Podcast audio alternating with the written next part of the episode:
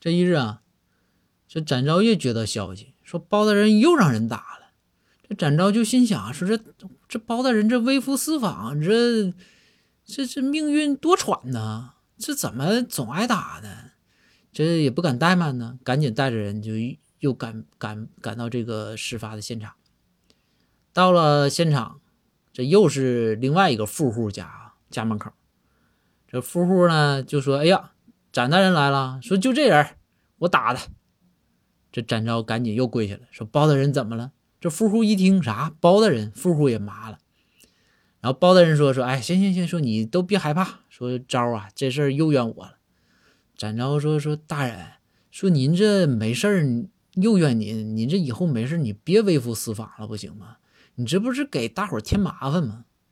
说这又咋的了？这包大人说说，哎呀，我这不是上回挨打了，我这体察民情没体察好吗？我这次我又跟着物流公司出来了，这回吧是他叫车，说是要送个快递。